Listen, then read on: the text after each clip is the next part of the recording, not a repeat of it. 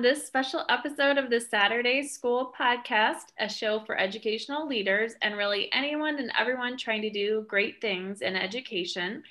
Um, on this episode, Cindy and I will be joined by Jen Schnormeier, high school instructional coach who will discuss with us what has happened in education due to COVID 19 and what she hopes we keep. Hi, Jen. Hi, Cindy. Hi, Julie. Hi, Jen. I am just so excited to be here because everybody, these are my two favorite people in education, and they are together with me. So this is fantastic. I'm so excited to hear their thoughts and have Jen share. First, a little bit about Jen. She is the instructional coach at the high school level. She also she wears a lot of different hats. She coaches middle school volleyball, the NHS and Silver Cord sponsor, social media manager for the district, high school sports fanatic, and most importantly, she's a parent of kids at the elementary, middle school, and high school levels. So, Jen, I'm going to kick it to you and have you share what would you keep that has happened this year in education? Well, thank you first of all for having me, Julie and Cindy. I'm very excited to be here. This was a hard question for me because it has been a long 16 months or 42 months. I'm not sure how long we've been in this COVID world. um, and I am ready for some time off. So thinking about what we're going to keep was an interesting thought. First of all, I would keep, and Cindy, I think you are on the same page with me as this, our schedule that we have for kids. We switched from a modified block to four days a week in the block and then Wednesdays is a skinny. And we have heard rave reviews about that from our students and staff how much they appreciate um, having only four classes to think about a day instead of eight. We also had open campus, so our kids got out of the building and could do a little, have some fresh air and relax instead of sitting in study hall. And I think that was really a benefit for some of our kids. The other thing, and this is not related to education, but one thing that our school did really well this year was broadcasting events for people to see that don't live in our area. Wasn't that fabulous? It that's game changer. Yes. And, you know, we've done that. We've had our Tiger Tube or Tiger TV. But I think this year that was just so much better than it has been. And for me, broadcasting an event and knowing there are grandparents literally in other countries across the Atlantic that are getting to watch their grandkids or cousins or whoever play um, and just being a small part of that was such an amazing experience for me. So I had, um, I when I was thinking about that question, I had written down our block schedule as well. We went from an eight period day to a modified block, and um, our school district decided to try it again for another year, give it a fair shot, minus the COVID, minus the hybrid, minus all the other scheduling nightmares that we had this year. You know, it's interesting going from the modified block two days a week. We had a lot of teachers that I thought weren't fans of the block, but what they weren't fans of actually was trying to plan for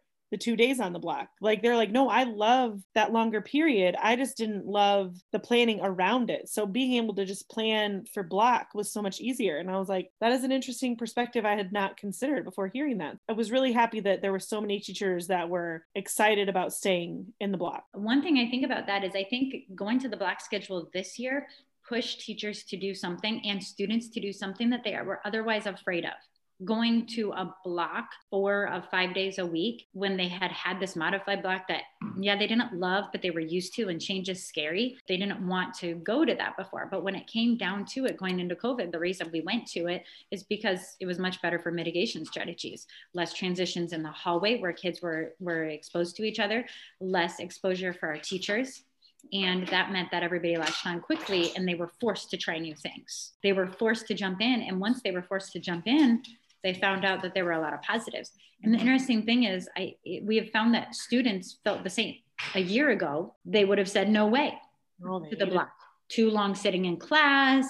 It's boring. I'm tired. Again, once they did it and they were used to the schedule, I, I will say some positives for students and teachers alike was the teaching and the learning for teachers and students, it's much more manageable in a day. They have found that they have absolutely loved that.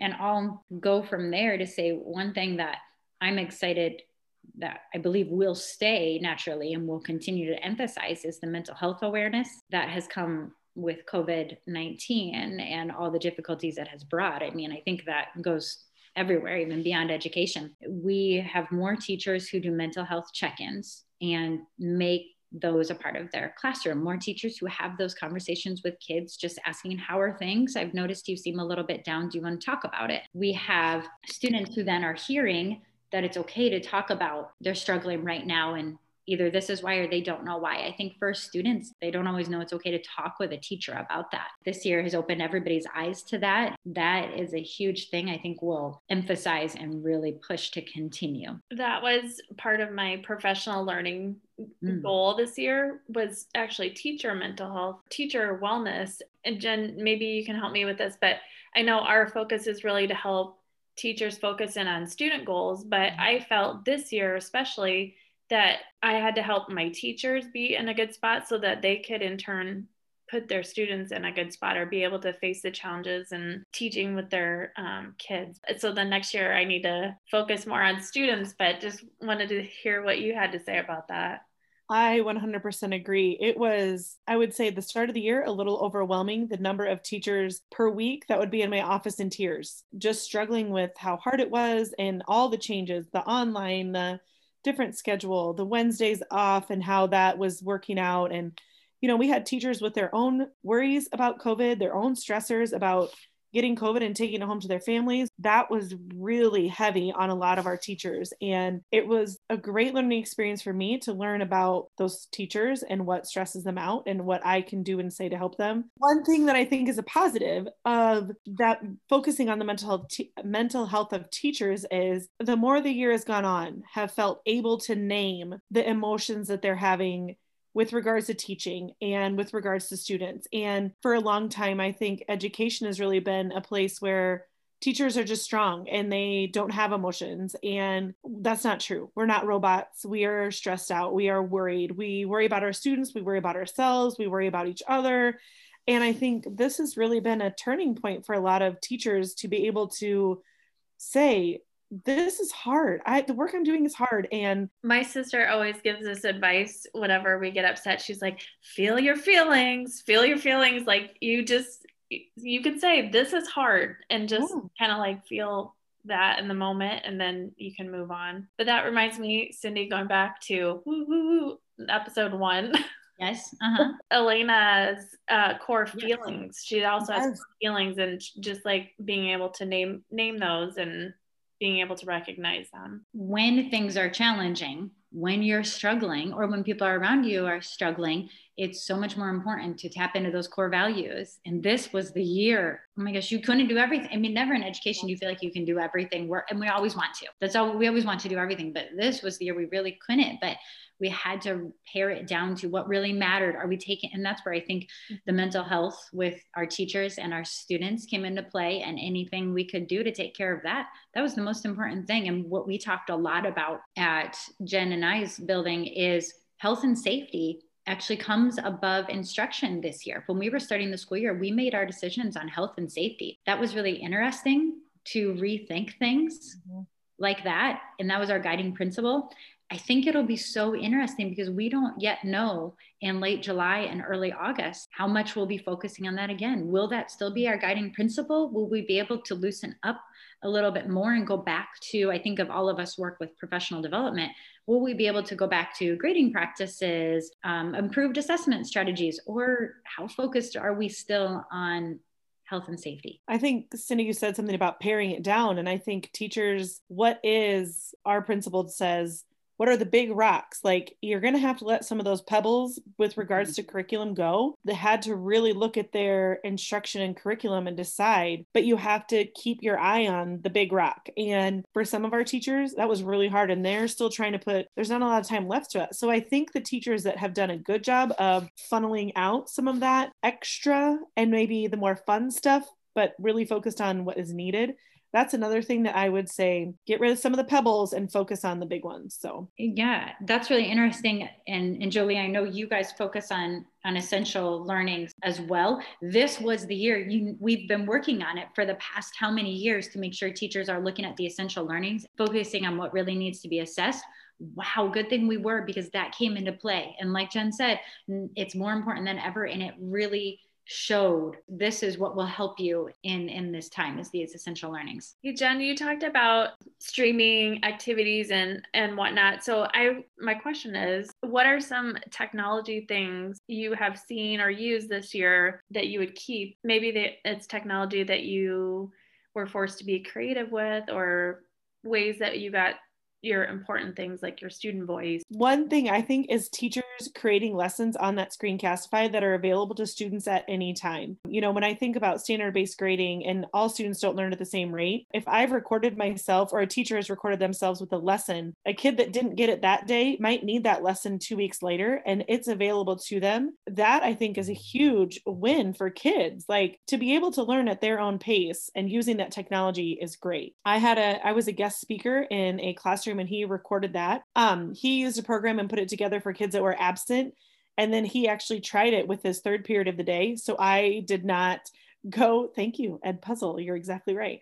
Um, I didn't go into the last period of the day. He just showed the recording from earlier. Um, I know our science teacher did that as well. So they zoomed in. The guest speaker didn't give up the whole day, they gave up like an hour. And then, but every class could benefit from the learning that was during that time. So I think those things of teachers just using those videos and providing a different learning experience for kids was something I saw a lot of and it was great. I know those walls have been broken down, right? Of time and space through uh-huh. all of this. I kind of feel like that. Yeah.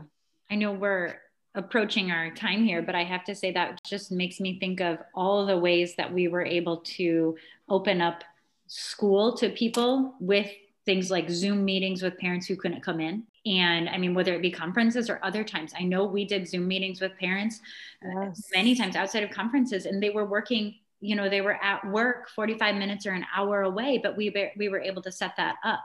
And at the same thing, same time, those guest speakers, that was game changing. Yeah. To be able to meet with a guest speaker online, I think those things will stay. Mm-hmm. They've been so powerful you know, Cindy, we have a special event coming up on Tuesday that is a Zoom that is yeah. normally something we go to.